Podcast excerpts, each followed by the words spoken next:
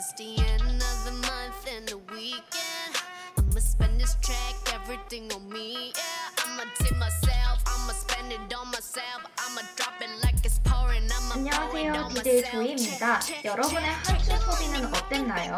통장에 쌓이는 돈으로 어떤 걸 살지 고민하며 뿌듯했나요? 아니면 성장이 되어가는 걸 보며 전전긍긍했나요? 남에게 자랑하기도 애매하고 또 남에게 토로하기도 애매했던 여러분의 소비 고민 지금 바로 저희 DJ들과 솔직하게 나눠보며 다음 주 소비도 계획해봅시다. 요즘 세대 소비 문화도 알아보고 경제 상식까지 얻어가는 경제적인 방송 소소하지만 이로운 소비 문화 소리 소문 지금 바로 시작합니다.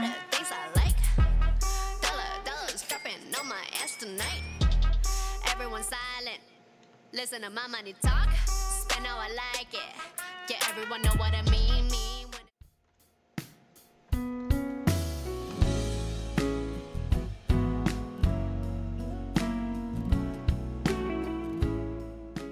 저희 소리 소문의 3화 소소하지만 이로운 우리의 선물과 기부 소비 문화는 선물과 관련된 주제인 만큼 멜로망스의 선물로 또 신나게 시작을 해봤는데요. 본격적으로 방송을 시작하기 전에 DJ 제재가 청취자분들께 방송 청취 방법을 안내해 드릴까요? 네, 저희 소리소문 방송을 PC나 스마트폰으로 청취해 주시는 분들께서는 yrb.연세.ac.kr 에서 지금 바로 듣기를 클릭해 주시면 되겠습니다. 그리고 SoundCloud에서 저희 방송을 비롯해 다른 방송들도 다시 들으실 수 있으니까요. 많은 관심 부탁드립니다. 저작권 문제로 다시 듣기에서 제공하지 못하는 음악의 경우 SoundCloud에 선곡표를 올려놓도록 하겠습니다. 더불어 오늘 저희 방송은 코로나 바이러스 위험성을 인지하여 실시간 비대면 방식으로 방송을 진행하고 있습니다. 안전하고 즐거운 방송을 위해 늘 노력하는 엽이 되겠습니다. 그럼 지금부터 소소하지만 이로운 소비 문화 소리 소문 시작하겠습니다. 저희는 DJ 제제 그리고 DJ 조이입니다. 와! 와 네, 어, 저희 소리 소문은 사실 총 5회까지 방송을 하는데요. 벌써 우리가 3화로 중반을 넘겼어요. 그래서 또 제재는 우리 열배 들어와서 우리 소리 소문을 첫 방송으로 진행을 한 거잖아요. 맞죠? 맞아요, 맞아요. 지금까지 방송을 한 소감은 어떤가요? 어, 일단 너무 재밌고요. 또 좋은 파트너 조이를 만나서 아, 굉장히 잘 진행하고 있고 어, 뭔가 하면 할수록 네. 어, 방송 정말 재밌다라는 생각이 많이 들어서 네. 화요일 이 시간을 기다리고 있습니다. 어, 정말 다행이네요. 진짜 저야말로 너무 저의 제재가 방송 준비부터 방송 진행까지 너무 잘해줘가지고 되게 뿌듯하게 또 힘내서 즐겁게 방송을 하고 있는 것 같습니다. 그래서 저희가 오늘 3화로 돌아왔는데 또 근황 토크를 빠뜨릴 수가 없죠. 그렇죠. 우리 조이는 어떻게 지났나요? 어, 저는 이제 한 주 동안 조금 약속이 있어서 오랜만에 친구들 얼굴도 보고 또 과외도 하면서 이번 2부는 또 조이가 선생님으로 참여를 하잖아요. 그래서 맞아요. 소리 소문 방송도 열심히 준비를 했답니다. 그런데 벌써 지금 5월 중반이고 이제 기말고사 기간이 핵 다가오고 있어요. 믿기지가 않네요. 이게 뭐죠? 기말고사가 뭐예요? 아, 기말고사 음, 저도 망각해버린 것 같아요. 저는 이제 아. 기말고사가 아니라 종강이 얼마 안 남았다고 생각을 하고 있고요. 아, 네. 기말고사는 고려 대상이 아니에요. 저는. 맞아요. 일단 종강, 종강을 바라보면서 그럼 한번 달려보면 좋겠네요. 그러면 제재는 한 주. 동안 어떻게 지냈어요?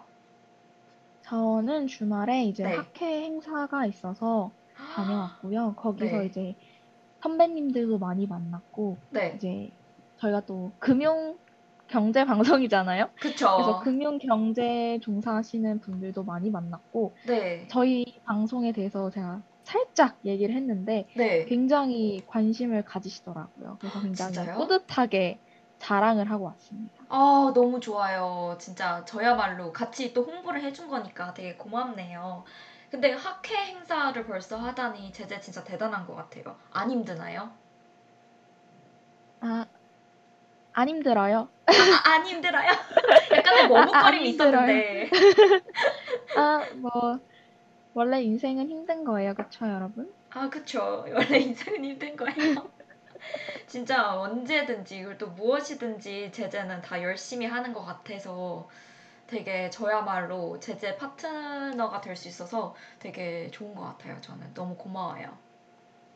저는 빨리 조이를 만나고 싶어요. 여러분, 아직도 저희가 안 만났다고 생각하시면 맞는 생각입니다. 저희 아직 못 만났어요. 네, 빨리 아마 다음 주쯤이면은 이제 뭐 코로나 이제 그런 거 조심하면서 또 비대면 말고 대면으로 방송을 할 수 있지 않을까 싶은데 그때 꼭 한번 만나 뵀으면 좋겠네요. 좋아요. 그러면 저희 이제 본격적으로 오늘 방송 한번 소개해 주실까요, 조이? 네, 좋습니다. 이제 오늘은 소리소문의 3화, 우리의 선물과 기부 소비 문화를 본격적으로 시작을 해보도록 할 텐데요. 저희 방송을 처음 듣는 청취자분들도 계시니까요. 제재가 사전에 우리 소리소문이 또 어떤 프로그램인지 간단하게 설명해 줄 수 있을까요? 물론이죠. 저희 소리소문은 공부로, 인간관계로, 때로는 알바로 받은 스트레스를 돈으로 금융치료하는 MZ세대들의 소비 이야기를 들어보는 시간입니다. 1부는 매주 다른 소비 영역에서 돈 쓴 경험과 돈 잘 쓰는 꿀팁을 공유해보는 소비 요정 정모가 이루어집니다.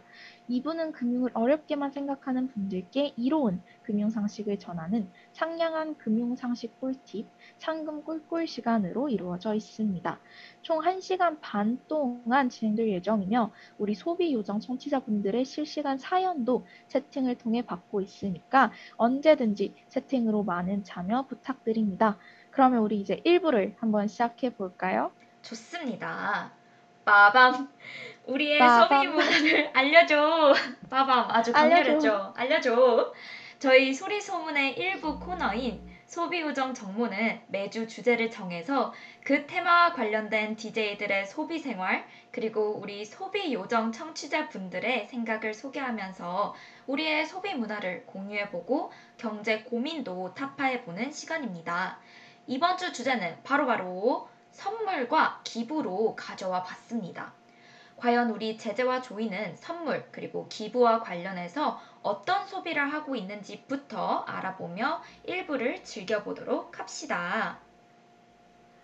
좋아요. 그러면 네. 일단은 선물과 기부 중에서 선물에 대해서 먼저 얘기를 나눠보면 좋을 것 같은데요. 네. 조이는 평소에 선물을 마구마구 산타클로스처럼 뿌리는 스타일인가요? 맞습니다. 저는 산타 조이예요. 산타 조이. 그래서 뭐 이제 뭐 가족은 당연 물론이고 친구들도 잘 챙기는 편인데요. 뭐 생일부터 시작해서 뭐 가족 같은 경우에는 어버이날, 크리스마스, 결혼 기념일 다 챙기고요. 친구들은 생일은 물론이고 뭐 힘든 일, 축하할 일이 생기면 종종 선물을 하는 것 같아요. 그리고 이외에도 뭐 선생님 그리고 주변 그냥 지인들까지 잘 챙기는 편입니다. 제재는요? 근데 그렇게 선물하면 네. 1년 365일 선물을 해야 되지 않나요, 조이? 제가 선물을 자주 하는 편이긴 해요. 진짜 어 1년 30, 365일은 좀 과장이겠지만 거의 뭐 한 달에 선물을 하는 날들 하면 진짜 한 열흘? 열흘? 아 열흘까지는 안 되겠죠? 잘 모르겠네요. 진짜 어, 네. 여러분 조이랑 친하게 지내야겠어요. 이제 선물 선물 보따리를 받으려면 선물 선물 조이. 그러니까 조이가 역시 주변 네. 사람들한테 되게 사랑받는 이유가 다 있는 것 같습니다. 아 아니에요. 저는 이게 조이만큼 이제 잘 챙기는 편이 아닌데 네. 이제 저희 집 분위기 자체가 네. 아 뭐 낯간지럽게 이렇게 선물을 막 주고받는 그런 사랑이 가득한 분위기라기보다는 네. 그냥 되게 친데레처럼 뭔지 알죠? 알죠, 필요할 알죠. 때 그냥 딱딱 계좌로 싸주거나 어우. 카드를 주는 아주 그런 좋죠. 집안 분위기이기 때문에 네. 그래서 저는 평소에도 막 기념일을 막 챙기기보다는 네. 어 내가 뭔가 봤는데 이게 이 사람한테 잘 어울릴 것 같아 좋을 것 같아 하면 그때 그때 선물을 해주는 편인 것 같아요. 아, 근데 오히려 그런 것도 좋고 또 계좌로 간편하게 이렇게 쏴주는 그런 침대래 오히려 더 편하고 좋은 것 같아요. 맞아요. 그 띵동 얼마가 입금되었습니다. 그 너무 기분. 기분이 좋잖아요. 너무 좋죠. 띵동 맞아 그 띵동 너무 좋죠. 맞아요. 바로 이제 안 읽고 있더라도 바로 확인하게 되는 바로 읽어야 되는 그런 기분 좋은 맞아. 문자입니다. 뭐 감동했어요 카드 이런 걸 꼭 보내줘야 된다고. 그쵸 그쵸 거 받으면.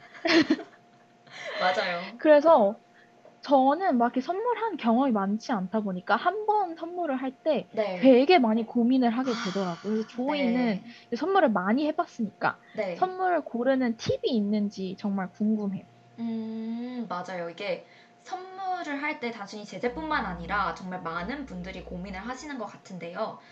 일단 제일 중요한 거는 선물을 받게 되는, 즉 선물을 하는 사람의 취향과 관심 분야를 잘 아는 것 같아요. 그래서 이제 상대방이 주로 어떤 분야에 관심이 많은지, 어떤 식으로 행동을 하는지, 또 어떤 얘기를 하는지를 잘 기억해 뒀다가 그것과 관련된 선물을 하는 거죠. 아, 정말 sweet 조이네요. 그러면 한번 그 예시를 한번 주시겠어요? 네, 이게 뭐 되게 간단해요. 예를 들면 뭐 친구가 어, 나 향 되게 좋아해 하면은 뭐 향이 좋은 꽃을 선물할 수도 있고 향수를 선물할 수도 있고요. 뭐 나 평소에 다이어리 맨날 쓰고 있다. 뭐 다꾸 되게 좋아한다 하면은 다꾸 스티커 아니면은 뭐 수첩, 문구 등을 선물해도 좋은 것 같습니다. 또뭐 음. 밤에 잠을 잘 못 자 하면은 잠을 잘 수 있는데 도움을 주는 뭐 양초 같은 걸 선물해도 좋겠죠. 아, 여러분 조이랑 친해지세요. 그 마구마구 던지세요. 마구마구 얘기를 할 때마다 음, 나 이것도 좋고 저것도 좋고 나 요즘 잠도 잘 못 자고 배도 좀 어. 고프고 음, 음, 음, 이제 먹을 것도 좀 필요하고 나 케이크도 좋아하는데 그러니까요. 그래서 네. 이게 아무래도 네. 그 사람에 대해서 잘 알아야지 또 맞춤형 선물을 할 수가 있잖아요. 그쵸 저도 근데 저는 그런 거에 대해서 조이만큼 섬세하지 못하다 보니까 선물할 일이 생겼다. 음, 그러면 네. 일단 요즘에 또 세상이 좋아졌잖아요. 카카오톡에 맞아요 내가 받고 싶은 선물 리스트를 정리해 놓는 wish list를 딱 박아 놓을 수 있게 되어 있어요. 그래서 그거 맞아요. 먼저 확인한 다음에 아 이런 게 필요하구나 를 보고 그걸 그대로 선물하는 경우도 있고 네. 아니면 뭔가 거기에 담겨져 있는 건 받았을 것 같아 이미. 아 그래서 맞아 조금- 무슨 느낌인지 알아요 맞아요 그래서 아 조금 variation을 둬서 비슷한 네. 걸 선물해 주는 그런 식입니다. 저는. 아, 그것도 좋죠. 진짜 요즘 카카오톡 선물하기 기능이 너무 잘 돼 있어서 저 같은 경우에도 하나 팁을 드리자면 이제 저는 평소에도 제가 갖고 싶은 거나 아니면은 뭔가 선물용으로 카카오톡 검색하기 기로 그 기능을 들어 잘 사용을 하는데요. 검색을 해보면서 어떤 물건들이 업데이트 돼, 업데이트가 되고 있는지 또 어떤 게 인기가 많은지를 확인해 뒀다가 비공개로 미리 하트를 눌러놔요. 그러면은 음. 왜 그 리스트가 만들어지는 거 알죠? wish list. 아, 네. 아 맞아요. 맞아요. 그래서 그 리스트에서 간추려서 조금 더 쉽고 빠르게 선물 결정을 할 수 있게 되는 것 같습니다. 아, 선물을 하기 위해서 미리미리 계획까지 하는 조이예요, 지금 여러분. 제가 또 FJ다 보니까 이 J가 그 계획이 포함이 되는 것 같습니다. 아, 저는 그렇게 계획적이지 못해서 네. 저는 선물을 어떻게 고르냐면 네. 저는 그냥 직설적으로 물어봐요. 만약에 조이가 생일이다. 아, 네. 조이 뭐 갖고 싶어? 이렇게 물어보고 네. 링크 보내 하면 그냥 그냥 제가 결제해주는 오. 식으로 가는 경우예요. 이게 근데 바로 그게 좀. 애매할 수도 있잖아요. 네네네. 그쵸. 그쵸? 막 엄청 그런 걸 좀 부담스러워 할 것 같은 음, 경우에는 네. 제가 생각했을 때 실패하지 않는 선물은 요즘에 또 레트로가 열풍이어서 필름 카메라 맞아요. 아, 너무 좋다. 진짜 좋다. 맞아요. 필름 좋죠. 카메라나 네. 아니면 여자 친구들 같은 경우에는 올리브영 기프티 카드 음, 좋아요. 선물해 주는 것 같아요. 아, 아니면은 최근에는 네. 최근에 생일인 친구가 있었는데 그 친구가 이제 인턴 면접 준비를 가야 된다고 해가지고 대박. 네. 교, 교보문고 기프티 카드를 줬어요. 관련 오. 좀 서적이나 면접 네. 관련 책을 읽어보면 좋을 것 같아서. 네. 근데 그 친구가 좋아했는지는 잘 모르겠네요. 아, 너무 좋아했을 것 같은데요? 아, 애초에 그런가요? 당연하죠. 면접 준비를 하고 있는데 그런 책, 서적 이런 거 살 게 얼마나 많아요. 이제 저, 제재가 선물해 준거좀 활용해서 쓰는 거죠. 근데 은근 네. 은근 책이 좀 내가 사기 아까운 그런 물품이에요. 뭔지 알죠? 맞아요. 선물은 이제 좀 내가 사기에는 아깝지만 받고 맞아요. 싶은 걸 주는 게 선물이라고 그쵸, 생각해서 그쵸. 그래서 기프티 카드 굉장히 좋은 것 같습니다. 아, 저도 되게 좋은 것 같네요. 특히 그냥 그렇게 선물을 해버리면은 뭔가 돈으로 줄 때는 조금 성의가 없어 보일 수도 있는데 애초에 기프티 카드를 주면은 본인이 또 원하는 걸 구매할 수 있잖아요. 오히려 좋아요. 맞아요. 그래서 저는 좀 실용적인 걸 주고 싶은 마음이 강해가지고 네. 어, 기프티 카드를 굉장히 애용하는 경우입니다. 그러면 조이가 혹시 내가 받았던 것 중에 아 이거 진짜 감동받았어. 혹은 정말 기억에 남아. 좋든 싫든 네. 이런 선물이 있을까요? 아, 사실 선물을 언제든 받으면 기분이 좋잖아요. 그래서 너무 기억에 남는 게 많긴 한데, 일단 저는 약간 감동적인 걸 좋아하는 편이라서, 제 중학교 친구가 이제 이때까지 찍었던 사진들을 모아서 포토 앨범을 만들어 준 적이 있어요. 그래서 그때 진짜 감동이었고요. 또 저희 아빠가 맨날 생일과 같은 특별한 날에는 A4 용지 진짜 꽉꽉 채워서 편지를 써주세요. 그래서 그런 편지를 받으면 또 진짜 늘 감동이고요. 어, 또 생각해보면은 올해 이제 제 남자친구가 생일 때 깜짝 surprise로 목걸이도 선물해주고 또 자기가 음, 200일 때는 직접 케이크까지 만들어서 준 거예요. 그래서 약간 지금 팔불출인 것 같긴 하지만 그때도 감동을 받았어요. 수제 케이크. 네, 진짜 감동이었어요. 와, 맛은 있었나요? 정말 맛있었어요. 약간 진짜 뭔가 연기를 할 경우도 있잖아요. 뭔가 맛이 그쵸, 없는데 그쵸, 그쵸. 실망시키고 싶지 않아서. 그런데 진짜 전혀 그런 게 아니라 너무 맛있어서 깜짝 놀라긴 했어요. 아, 이런 능력이 저는- 하면서 저는 조이의 그 스윗한 유전자가 어디서 왔나 했더니 일단 아버지한테 아 저는 아, 엄- 부모님한테 그렇게 장문의 편지를 받아본 기억이 없어요. 아, 아, 이걸 좀 들려드려야겠다, 부모님한테. 딸이 어떻게 비교- 싶어요. 비교 대상이 생기는 건가요? 이제 남자친구한테 들려줘야지. 아, 누구는 저쪽은 어 누구는 목걸이도 받고 케이크도 받았대. 이러면 안 돼요, 여러분. 그쵸? 맞아 비교하면 비교하면 안 돼요. 각자만의 생활이 있는 겁니다. 맞는 맞아요. 각자 스타일이 많이 있는데 네. 저 같은 경우에는 네, 제재는요? 저는 고등학교 때 에어팟이 처음 나왔을 때 에어팟을 너무 갖고 싶었어요. 아, 에어팟. 그래가지고 네. 맨날 말하고 다녔어요. 나 에어팟이 너무 갖고 싶다. 에어팟을 어, 사달라. 이렇게 네. 부모님한테 말씀드렸더니 부모님이 저희 부모님 이렇게 한 번에 또 안 사주시거든요. 네. 항상 뭐가 필요하면 네가 반 부담하고 내가 반 보조해주겠다. 아, 그래서 네. 저한테 15만 원을 내고 그러면 우리가 10만 원을 보조해줘서 네가 사라. 아, 생일 기념으로. 네. 그래서 제가 생일 아침에 딱 일어나서 15만 원을 드리고 이제 네. 온라인으로 딱 주문하려고 하는 순간 네. 저기서 에어팟이 갑자기 뿅 나오더라고요. 오, 부모님께서 그러니까 미리 사놓으셨던 거예요. 아, 갖고 싶다고 하니까 딸이 또 네. 네. 그러면서 이제 제 생각으로는 아마 얘가 정말 이게 필요해서 네. 네가 네가 직접 15만 원을 주고도 살 네. 의향이 있는지를 한번 확인해 보시려고 했던 것 같아요. 아, 약간의 테스트. 어, 테스트처럼. 네가 이게 쓸데없는 소비가 아닌지를 네. 한번 네가 스스로 생각해 보고 정말 갖고 싶은지에 대한 의지를 보려고 하셨던 것 같은데 네. 그런 식으로 surprise를 받았던 게 처음이라서 네. 굉장히 기억에 많이 남고 그 네. 이후로 surprise는 없었어요. 아, 아니 그래도 약간 그때 고등학교 때 원했다고 했잖아요. 그 나이 맞아요. 때는 되게 surprise로 엄청 큰 선물이다 보니까 더 맞아요, 기억에 생생하게 남았을 것 같아요.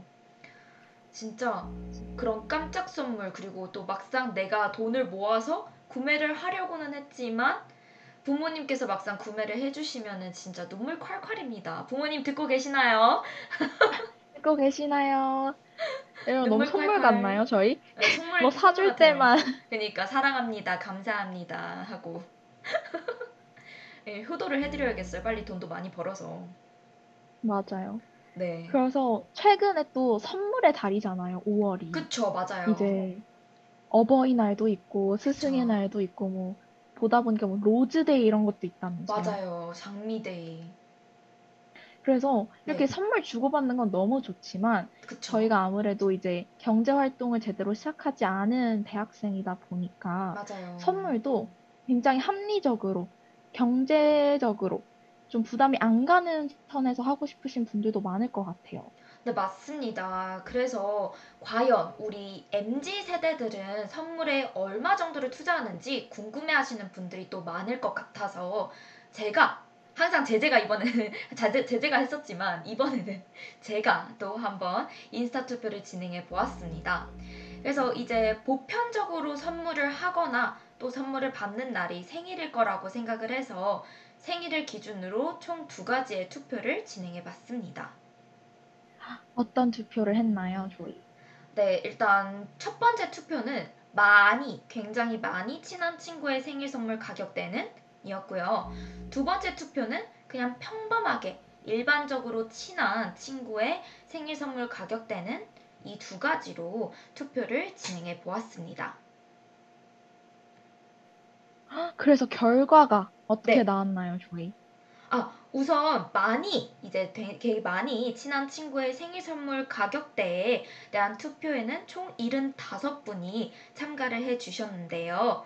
만 원 미만이 3%, 그리고 만 원 이상 3만 원 미만이 32%, 3만 원 이상 5만 원 미만이 39%, 그리고 5만 원 이상이 27%로 결과가 나왔습니다. 5만 원 이상이 27%나 돼요? 네, 생각보다 엄청 많아서 저도 놀랐어요.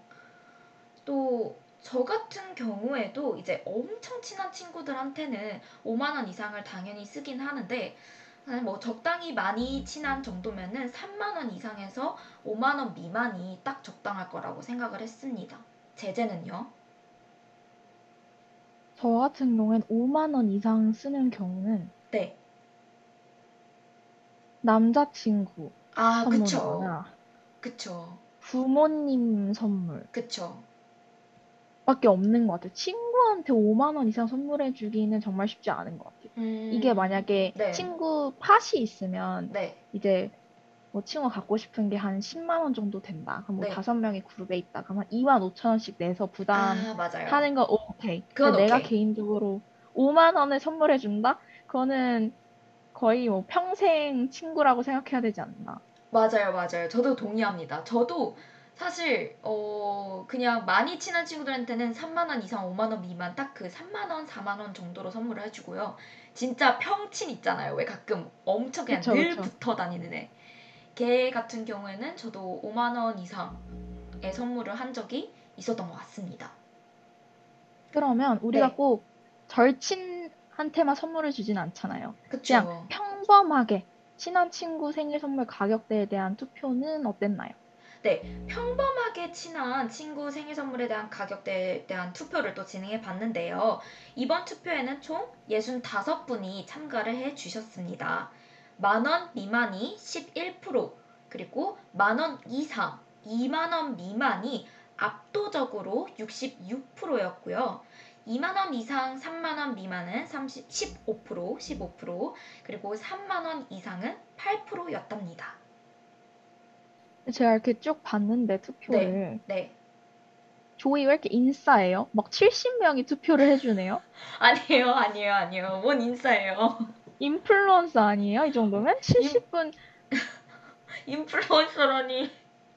그냥 막 구구절절 막 제발 투표 좀 해줘 하면서 막 연락 돌리고 내 방송을 위한 거야 제발 투표 좀 막 이러면서 홍보를 해가지고 아마 하, 알겠어 해줄게 해줄게 하면서 투표를 하지 않았을까요?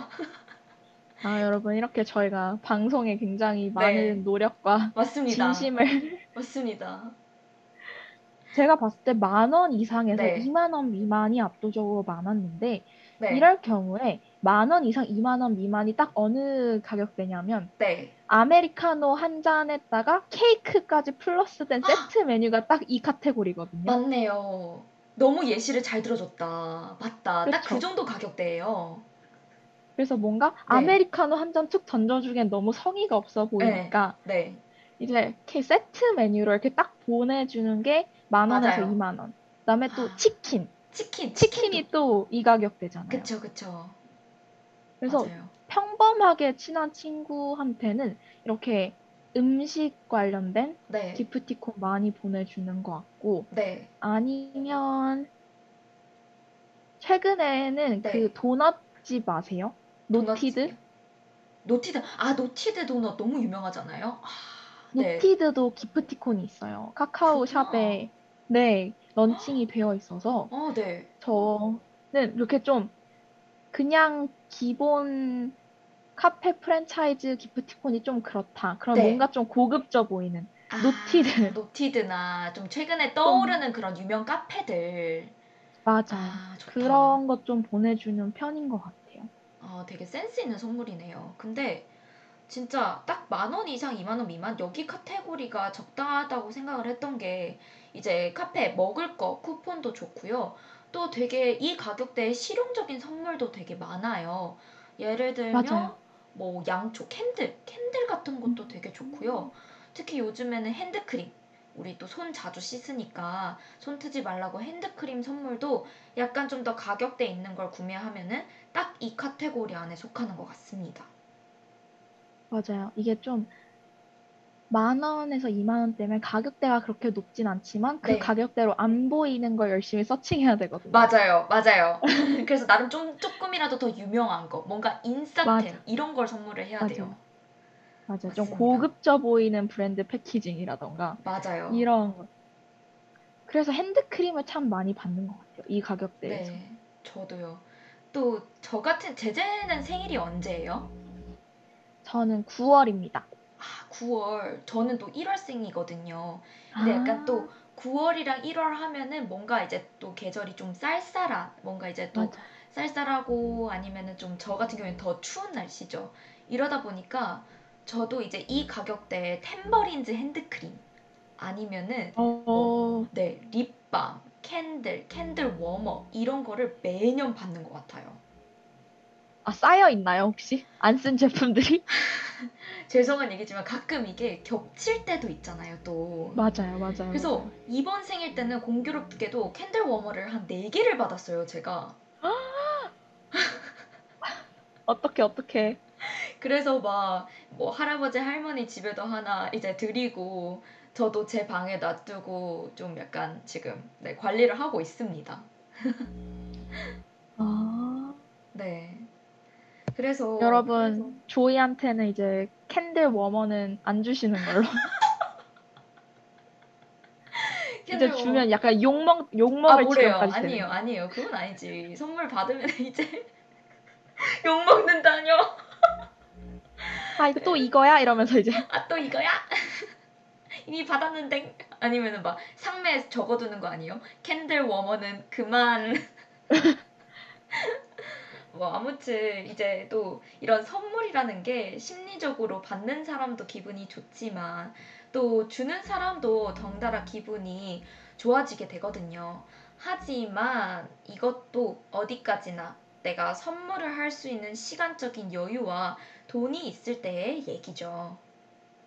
맞아요. 그래서 아마 청취자 여러분들께서도 네. 선물을 할 때 우선적으로 고려하는 것 중 하나가 바로 내 예산이 어느 정도인지, 내가 돈을 네. 이 사람에게 얼만큼 쓸 수 있는지 네. 비용을 먼저 따지실 거예요. 그래서 저희 소리 소문이 또 나름 경제 방송이라고 그렇죠. DJ들이 선물을 할 때 이렇게 하면 효율적인 소비를 할 수 있다는 네. 꿀팁들을 알려드리도록 하겠습니다. 어, 오, 제가 꿀팁. 먼저 네. 하나 알려드리자면 좋아요. 저희가 친구들에게 대부분 선물을 하긴 하지만 또 네. 중요하게 챙겨야 되는 우리 보낸 지 얼마 안 된 어버이날, 그렇죠. 스승의 날 맞아요. 이럴 때 백화점 상품권이 가장 무난하잖아요. 그렇죠. 이럴 경우에는 이제 백화점 근처에 현금으로 상품권을 더 싸게 살 수 있는 판매소들이 있어요. 이게 아. 그날 그날 약간 네. 환율처럼 네. 상품권도 가격이 변해요. 그래서. 살때 네. 살때 딱 가면 어, 굉장히 상품권을 싼 아. 가격에 살 수 있다. 그래서 꼭 네. 상품권을 선물하지 않더라도 이제 네. 백화점에서 그 상품권을 통해서 뭘 사게 되면 네. 많게는 5에서 10% 정도 더 저렴하게 살 수가 있답니다. 아, 백화점 상품권도 그렇게 세일을 하군요. 그쵸. 백화점에서 네. 세일을 한다기보단 그 옆에서 이제 상품권 아, 네. 도매업자분들이 계세요. 그분들한테 아. 이제 현금 딸랑딸랑 들고 가서 바꿔주세요. 하면 이제 아. 그날 환율에 맞게 바꿔주십니다. 와, 판매소 되게 진짜 좋은 꿀팁이네요. 저는 이런 판매소가 또 옆에 딸려 있는지도 몰랐어요. 약간 그냥 그거를 찾아서 가면은 무조건 할인을 한 가격에 제가 백화점에서 또 상품을 구입할 수 있는 거잖아요. 맞아요, 맞아요. 너무너무 또 좋은 팁인 것 같습니다. 그리고 또 꼭 백화점 상품권이 아니더라도 기프티콘 요즘 되게 많이 선물하잖아요. 그리고 그래서 이런 기프티콘을 사고 파는 앱도 되게 다양하게 있는 것 같아서 이 앱들을 통해서 더 저렴하게 기프티콘을 구매할 수도 있습니다.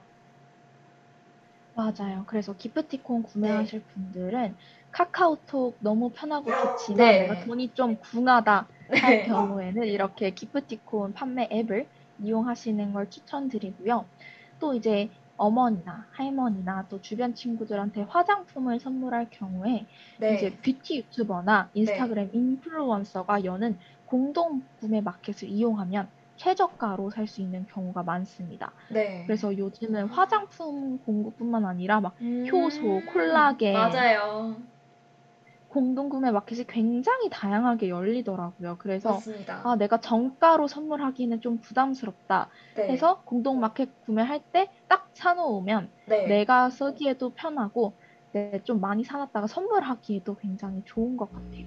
네, 맞아요. 이런 공구를 또 활용하는 것도 되게 좋은 방법인 것 같아요. 그리고 그 이런 뭐 공구를 통해서 뭔가 좀 다양한 사람들이랑 좀 더 싼 가격에 구매를 할 수 있는 거를 잘 알아두면은 선물을 할 때도 유용하게 사용을 하는 것 같습니다. 또 최근에는 각 브랜드 앱별로 선물하기 기능이 굉장히 활성화되어 있는데요. 보통 그런 기능을 사용하면 선물을 받는 사람도 그리고 또 선물을 주는 사람도 소정의 포인트나 혜택을 주기 때문에 이런 선물하기 기능을 잘 찾아서 혜택 받으며 선물하시는 걸 추천드립니다. 맞아요. 그래서 꼼꼼하게 잘 따져보시고 소소한 할인과 적립 그리고 포인트 혜택까지 잘 누리면서 굉장히 소소하지만 이로운 선물 소비를 즐겨보시면 좋을 것 같습니다. 네. 그리고 저희가 또 모르는 다른 꿀팁들이 있다면 언제든지 청취자 여러분들께서 공유해 주시면 감사할 것 같아요. 그러면 저희는 다음 카테고리인 기부로 넘어가기 전에 테일러 스위프트의 Paper Rings 듣고 이어나가 보도록 하겠습니다.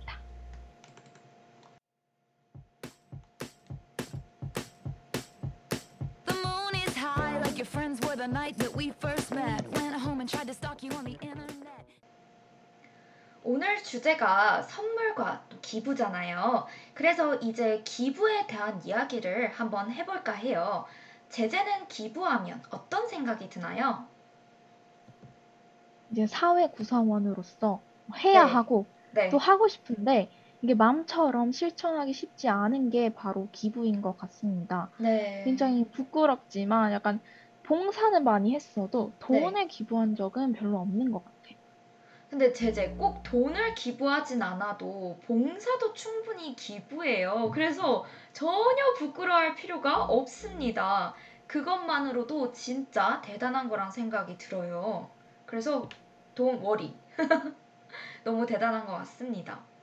하물며 이제 저도 부모님께서 어릴 때 뭐 월드비전 같은 후원 단체에 후원하시는 걸 곁에서 지켜보기만 했지 정작 저는 아직도 그런 후원을 하고 있지는 않네요.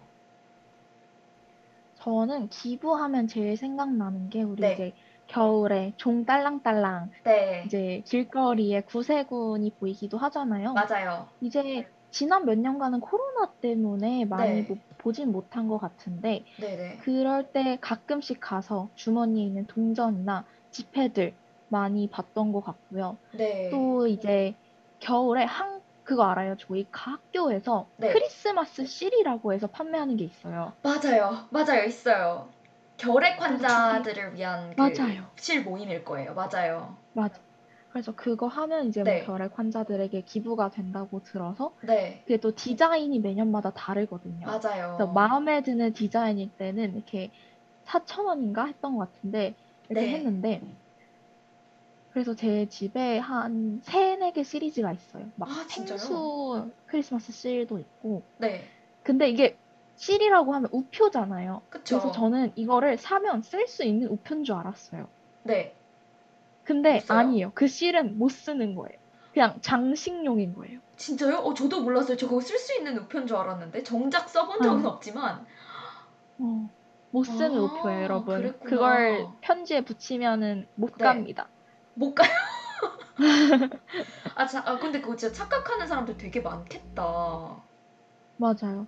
그래서 그냥 그거는 네. 소장용이라는 점. 소장용. 실제 우표에 기능을 하진 않고 그냥 기부하면 받을 수 있는 증서 같은 느낌입니다. 아, 그렇구나. 저도 처음 알았어요. 그래서 저도 집에 몇 개 모아두고 있는데 한번 이왕 말 나온 김에 이따 한번 찾아볼게요. 좋아요, 좋아요. 그리고 제재 혹시 마리몬드라고 아나요? 어, 알죠. 제가 또 이제 중학교 때 네.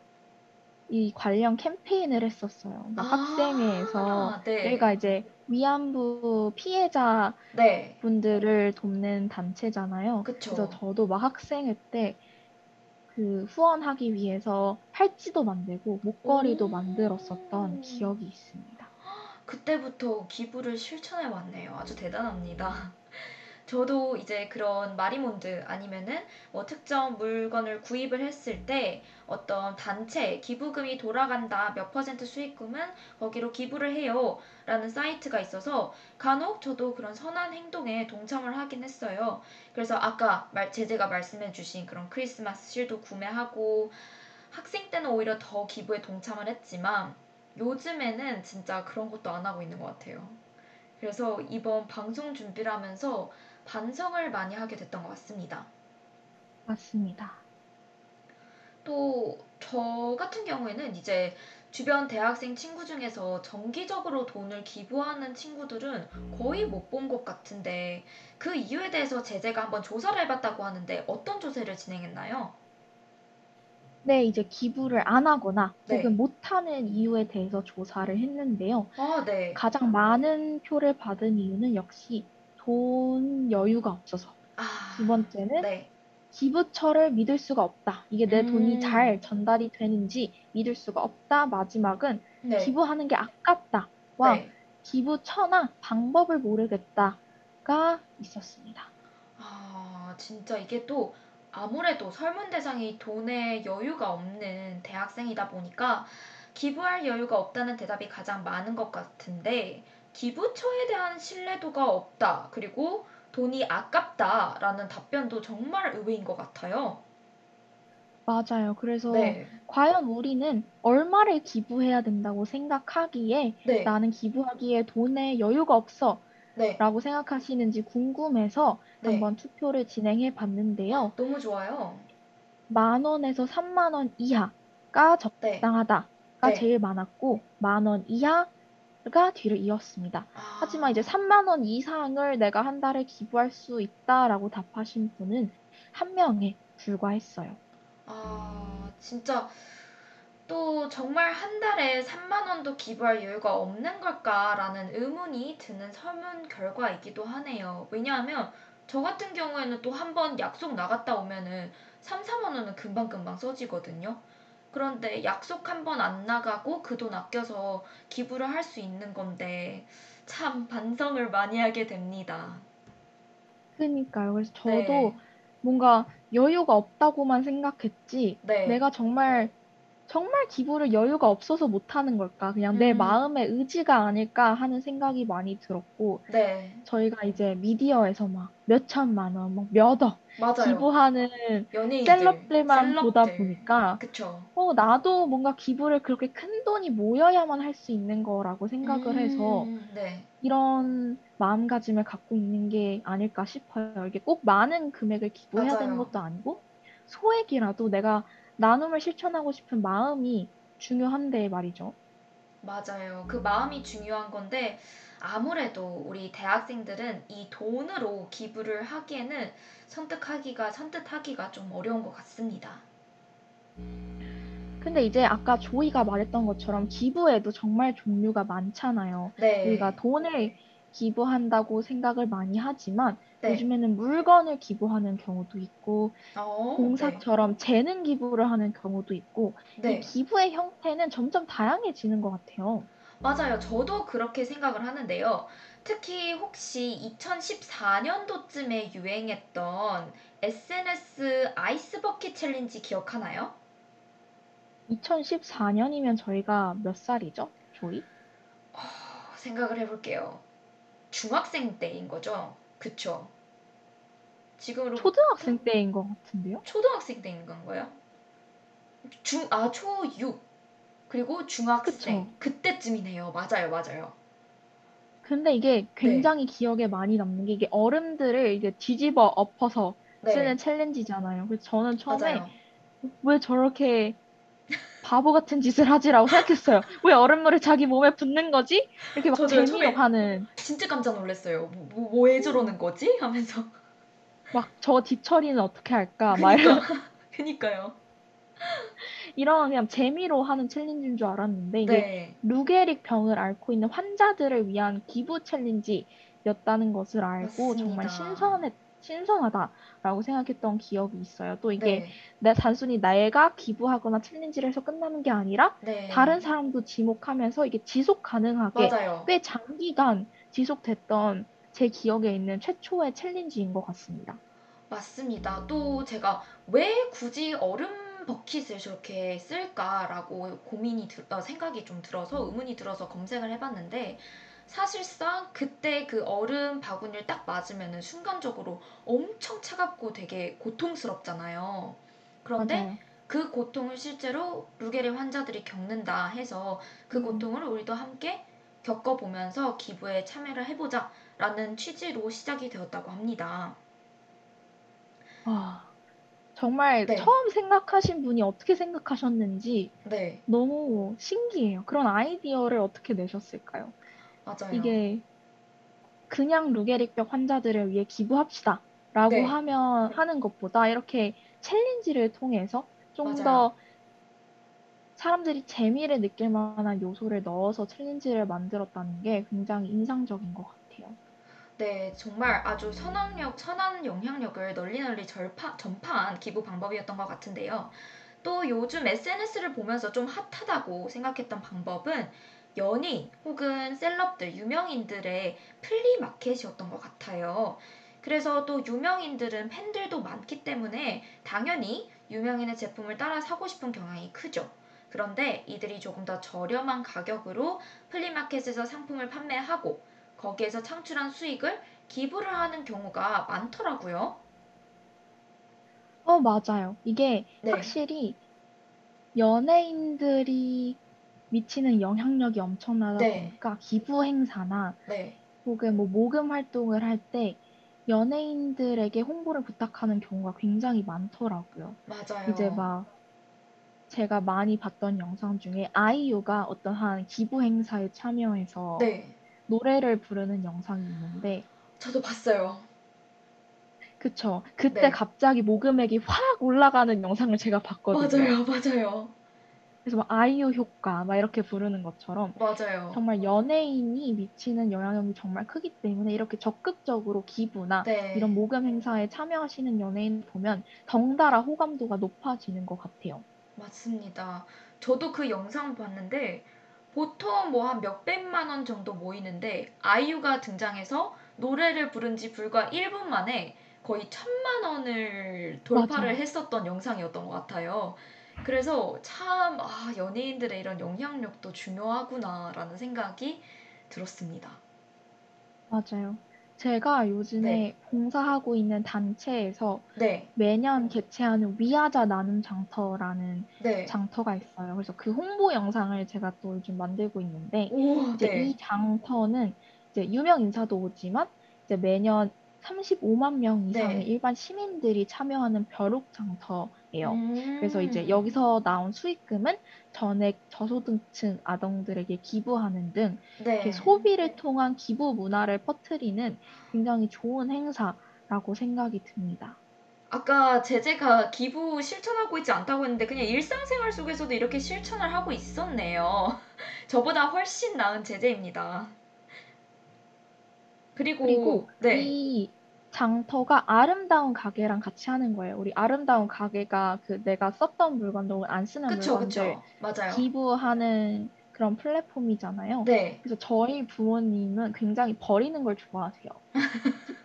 항상 이렇게 제 방을 훑으시면서 네. 너 이거 안 필요하잖아. 이거 어. 아름다운 가게에 갖다 줘야겠다. 이렇게 많이 말씀을 하시고 아, 실제로도 너무 좋다. 굉장히 많이 아름다운 가게를 가시는데 네. 이게 저는 거기서 기부만 하면 끝인 줄 알았는데 네. 그 기부를 한 거를 이제 가치를 환산을 해서 이제 세금 낼 때 소득공제를 해준다고 하더라고요. 오. 그래서 네. 기부가 꼭 기부 그 의미도 물론 좋지만 네. 그에 따른 보상도 또 정부에서 지원을 해주고 있기 때문에 음, 네. 내가 쓸데없는 물건들 바- 갖다 버리는 것보다 더 좋은 주인을 찾기 위해서 갖다 주는 것도 본인 이제 소득공제나 이런 혜택을 또 받을 수가 있어서 좋은 것 같아요. 아, 오히려 되게 좋은 것 같아요. 그냥 뭐 당근마켓에 올리는 것보다 기부도 실천할 겸 소득공제도 받을 겸 아름다운 가게에 안 쓰는 물건 그렇게 갖다 드리면은 진짜 좋을 것 같습니다. 그리고 또 크라우드 펀딩도 우리에게 익숙한 기부 방식이 아닐까 싶어요. 이제 돈을 후원하는 후원자에게 뭐 열쇠고리, 스티커, 뭐 작은 뭐 되게 문구류 같은 거를 상품부터 뿐만 아니라 친환경 뭐 에코백 등 다양한 상품까지 reward를 주는 크라우드 펀딩을 통해서 젊은 사람들의 기부에 대한 기부 거부감이 그 문턱이 많이 낮아진 것 같아요. 그래서 저 또한 이런 크라우드 펀딩에 되게 익숙해서 SNS뿐만 아니라 인터넷 기사로도 많이 접했던 것 같습니다.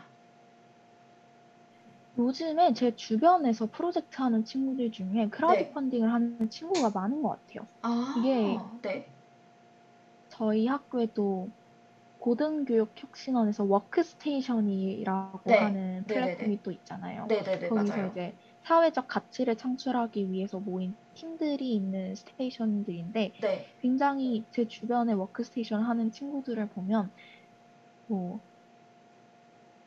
안 예쁜 감귤을 네, 버리기 아까우니까 네. 그거를 이용해서 크라우드 펀딩을 해서 그거를 후원해 주시는 분들께는 감귤 열쇠고리를 준다거나 우와, 귀엽다. 아니, 막 소상공인들이 힘드셨으니까 그 네. 소상공인들 상품을 이렇게 박스로 꾸려가지고 그 소상공인분들에게 기부하는 대신에 그 상품 박스를 선물로 보내준다거나 네, 이런 굉장히 일방향적인 한 방향의 기부나 후원이 아니라 네. 내가 기부한 만큼 또 리워드를 받을 수 있다는 개념이 굉장히 많이 호응을 받고 있는 것 같아요. 그래서 아주 좋- 단순히. 돈만 기부하는 게 아니라 이런 다양한 네. 기부 형태를 통해서 함께 참여를 하고 공감대를 형성하고 네, 소통하는 기부 문화는 정말 좋은 것 같습니다. 그래서 네, 더 이상 기부는 딱딱한 게 아니다. 라는 그렇죠. 인상도 심어주고 네, 남녀노소에 상관없이 참여할 수 있는 기부 방식들이 많이 생겨나고 있는 것 같아서 너무 기분이 좋습니다. 네, 저도 꼭 더 많은 이제 기부 다양한 플랫폼에 알아보고 동참하면서 기부 생활을 실천하고 싶네요. 그러면 지금까지 소비요정 청취자분들과 함께 우리들의 선물과 기부 소비 문화를 알아보는 일부 소비요정 정모 시간이었습니다. 그러면 2부로 함께 넘어가 보기 전에 이하이의 손잡아줘요 한 곡 듣고 오도록 하겠습니다. Let me hold your hand again and again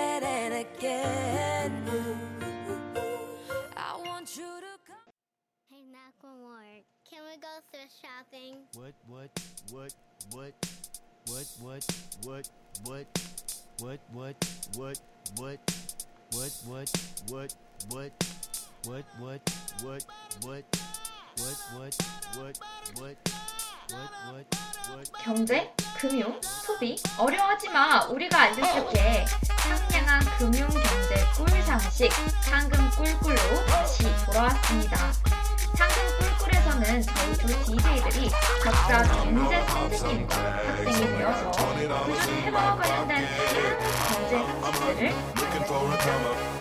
그러면 이번에도 크게 경제 상식을 따로 가볼까요? I got a big cock. I'm just pumped. I bought some shit from a thrift shop. Ice on the fringe is so damn frosty. The people like, Damn, that's a cold ass honky. rolling in hella deep, headed to the 자, mezzanine. Dressed in 오늘의 선생님은 바로 조이 선생님인데요. 이번 주 테마가 선물과 기부인 만큼 선물, 그리고 기부와 관련된 아주 재미난 경제, 금융 상식들을 많이 가져오셨다고 합니다. 벌써부터 기대가 되는데요. 안녕하세요, 조이 선생님. 안녕하세요. 자, 바로 첫 번째로 알려주실 상식은 무엇인가요? 네, 오늘은 크게 총 두 가지의 경제 용어와 상식에 대해서 설명을 드리도록 하겠습니다. 우선 첫 번째로는 선물과 관련된 경제 용어로 한번 시작을 해보도록 할 텐데요. 제재는 선물하면 뭐가 가장 먼저 떠오르나요? 어, 우리 앞서 말했던 네, 이제 제 마음을 담아서 주는 생일 선물, 크리스마스 맞아요. 선물, 그쵸. 어버이날 선물 등등 물질적으로나 마음적으로 상대방에게 주는 선물의 개념이 떠오르는데 네, 제가 또 경제학도지 않습니까? 그렇죠. 뭔가 뉴스에서 경제 기사에서 네, 어딘가 파생 상품 같은 얘기를 하면서 선물이라는 용어를 들어봤던 것 같기도 해요. 오, 맞습니다. 그래서 오늘은 우리가 일반적으로 생각하는 present, 즉 선물이 아닌 주식시장에서 자주 보이는 용어이자 금융 상품인 선물에 대해서 말씀을 드리도록 하겠습니다. 선물은 우선 한자로 먼저 선, 물건 물을 써서 먼저 물건을 사둔다 라는 의미가 내포되어 있어서 미래의 손익을 사전에 계산을 미리 해서 계약을 미리 하는 것을 의미합니다. 이 개념을 이해하기 위해서 우선 예시를 활용해 볼게요. 혹시 제재가 특히 좋아하는 농작물이 있나요? 어, 저는 구황 작물 러버인데 어, 그 중에서도 이제 휴게소 가면 빠질 수 없는 버터 발린 옥수수를 가장 좋아합니다. 네, 좋습니다. 그러면은 제가 옥수수로 한번 예시를 들어볼게요. 옥수수를 재배하는 농부가 있다고 한번 가정을 해볼게요. 이 농부는 옥수수 한 박스에 만 원으로 팔고 있습니다. 그런데 뉴스에서 올해는 기후 조건의 악화로 인해서 흉작이 들 수 있다고 보도를 했습니다. 제재는 그러면 이 뉴스를 보고 옥수수에 대한 수요와 공급이 어떻게 변할 거라 예상하나요? 흉작이 들, 들었다고 했으니까 네, 당연 히 공급이 되는 옥수수의 양은 줄 것 같아요. 네, 근데 저같이 옥수수 러버들은 네, 그래도 똑같이 옥수수를 먹어야 되는 수요가 있기 때문에 네, 어, 공급은 주는데 수요는 그대로다 라고 네. 하면 가격이 올라갈 것 같습니다. 네, 아주 정확합니다. 그래서 가격 인상을 예측한 제재는 그걸 고려해서 옥수수 농부에게 미리 제안을 하나 합니다. 저 옥수수 한 박스에 12,000원으로 구매를 할게요. 라고 제안을 하죠. 이때 옥수수 농부는 어, 아무리 흉작이 들어도 한 박스에 12,000원 이상으로 오르지 않을 것이라고 생각해서 제안 승낙을 합니다. 그러면 제재는 원하는 옥수수를 바로 얻고 또 옥수수 농부도 수익을 바로 낼 수 있겠죠? 아, 그럴 수 있겠네요. 원래 한 박스에 만 원이었는데 내가 생각하기에 12,000원까지 안 오를 것 같아 라고 하면 네. 농부가 그 제안을 받아들이는 형식이군요. 맞습니다. 근데 이제 정말 생각했던 것보다 대흉작으로 인해서 네, 옥수수 한 박스가 12,000원 이상으로 오르거나 네, 아니면 어, 나는 이번에 흉작일 거라고 예상이 들었는데 예상외로 풍년이 들어서 네. 기존의 한 박스당 만 원보다도 더 가격이 내려갈 수도 있지 않나요? 어, 아주 예리한 지적입니다. 맞습니다. 그래서 어디까지나 이 선물 거래는 미래를 단지 예측만 하고 미리 거래를 하는 행위이기 때문에 상당한 리스크가 있습니다. 방금 예시와 같은 상황에서도 만일 대흉년이라서 옥수수 한 박스 가격이 15,000원까지 치솟을 경우에는 제재는 실제로 3천원의 이익을 그리고 옥수수 농부는 3천원의 손해를 보게 되겠죠.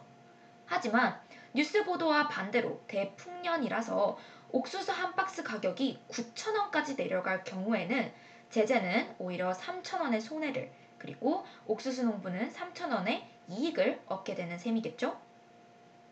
아, 이제 뭔가 선물이라는 개념이 완벽하게 이해가 됐습니다. 네. 이게 정확하게 가격을 예측하는 게 굉장히 중요한 거래네요. 그렇죠. 그러면 이 선물이라는 개념이 우리 시장에서는 실제로 어떻게 활용이 되나요? 네, 선물은 이제 원유, 금, 은 등으로 상품 거래를 할 때도 활용이 되고 지수, 채권 등을 거래할 때도 활용이 됩니다. 그래서 선물 거래는 미래 가격이 떨어질지 아니면 오를지를 예측하는 일종의 도박, 베팅이라고 볼 수 있는데요. 그렇기 때문에 특히나 주식 시장에서 지수를 거래할 때 자주 활용이 됩니다. 주식 시장에서는 코스피 200 지수가 오를지 혹은 떨어질지를 예측해서 선물 거래를 하게 되는 겁니다. 어, 방금 말씀하신 코스피 200 지수는 뭔가요?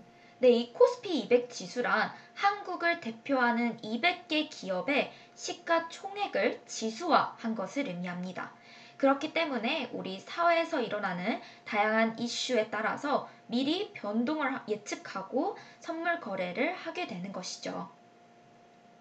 근데 이게 아무리 우리가 미리 계약을 땅땅땅 한다고 해도 네. 어, 내 예측이 조금 틀릴 것 같아. 불안하다 싶으면은 그냥 거래 안 할래. 중단하면 되는 거 아닌가요? 그렇게 되면은 어, 네. 내가 걱정하던 리스크도 없어지고 이제 모두 해피엔딩이 되는 거 아니에요? 아주 좋은 지적입니다. 하지만 당연히 그럴 경우를 방지하기 위해서 선물 거래에도 만기일이 있습니다. 그런 상황을 방지하기 위해 우리 한국 거래소에서는 매 분기, 즉 3월, 6월, 9월, 12월 두 번째 목요일을 만기일로 설정해서 그 기간 내에는 무조건 거래가 이루어질 수 있도록 합니다. 아, 그러면 내가 좀 불안하다고 싶다고 해서 바로 네. 그냥 거래를 중단할 수 있는 게 아니라 만기일 전까지는 무조건 거래가 이루어져야 하는 구조인 거죠. 맞습니다. 그러면 이제 마지막으로 선물 매수와 매도의 의미를 설명해 드리도록 할게요. 코스피 200 선물을 매수했다 라고 할 경우에는 코스피 200 지수가 미래에 상승한다 라고 예측을 하게 되는 것이고요. 코스피 200 선물을 매도했다 라고 할 경우에는 코스피 200 지수가 하락한다고 예측을 하게 되는 것입니다. 즉, 최종적으로 코스피 200 지수의 상승과 하락을 마칠 경우에는 이익을 볼 수 있게 되겠지만 틀릴 경우에는 손해를 보게 되는 것입니다. 아, 매수했다는 산다는 의미고 매도했다는 판다는 의미니까 맞죠? 내가 지금 사서 오를 것 같아 라고 하면 매수를 하는 거고 그렇죠. 내가 하락할 것 같아 하면 빨리 팔아야 한다는 게 바로 선물 상품의 매수와 매도의 개념인 거군요. 맞습니다. 근데 제가 생각할 때는 어, 이거 너무 도박 아닌가? 내가 어떻게 그 시장을 예측하고 네. 할수 있는지 잘 이해가 안 돼요. 너무 위험하지 않나요? 맞습니다. 일반 주식도 하이리스크라고 하는데요. 선물 상품 거래는 정말로 하이리스크 중에서도 하이리스크이기 때문에 일반인은 물론 전문가들도 쉽게 뛰어들지는 않는다고 합니다. 아, 정말 많이 공부를 하고 네. 단순히 하락할 것 같아, 상승할 것 같아 이런 네. 뇌피셜로 하면 안 되는 게 바로 선물 거래군요. 맞습니다. 그러면 오늘 주제는 선물과 기부였는데 혹시 이제 기부와 관련된 경제 용어나 상식도 알려주시면 감사할 것 같아요. 네, 물론이죠. 앞서서는 이제 선물과 관련된 다양한 경제 용어와 지식을 다루느라 머리가 조금 아프셨을 것 같아서 이번에는 기부와 관련된 조금 재밌는 얘기를 가져와 봤습니다. 우리는 이 기부라는 행위를 크게 경제학적 그리고 심리학적 관점으로 한번 해석을 해볼 텐데요. 우선 경제학적인 관점으로 해석을 해봤을 때는 인간이 다소 이기적인 존재로 느껴질 수 있습니다. 기부를 하면 이기적인 인간이 되는 거라고요? 어떻게 도대체 어떻게 기부를 하면 이기적이라는 판단을 네. 내릴 수가 있는 건가요? 네, 일단 경제학자들은 인간은 인센티브, 즉 동기와 유인의 반응을 하게 되기 때문에 자신의 혜택을 위해서 행동을 한다고 봅니다. 그렇기 때문에 기부 또한 본인의 이익과 혜택을 위해서 하게 된다라고 보는 것이죠. 반면 본인에게 혜택이 돌아오지 않는다면 기부를 하지 않게 되는 것이겠죠? 아, 어, 살짝 이해가 가는 것 같기도 하고 아닌 것 같기도 한데, 네. 혹시 예시가 있을까요? 물론입니다. 이를 단적으로 보여주는 예시에는 바로 장기 기증이 있습니다. 미국에서는 익명으로 장기 기증이 진행되며 기증을 한 사람에게는 그 어떠한 보상도 주어지지 않기 때문에 기증을 기다리는 사람이 받는 사람들보다 압도적으로 많습니다. 하지만 이란, 이란에서는 장기 기증을 한 사람에게 돈이나 다른 것으로 보상을 해주기 때문에 쉽게 기증과 수술이 이루어지면서 수요와 공급이 맞아 떨어지게 되는 거죠. 아, 결국 사람들은 네. 나에게 돌아오는 보상이 있어야 기부를 한다고 판단이 될 수도 있기 때문에 네, 이기적이다라고 얘기할 수도 있는 거군요.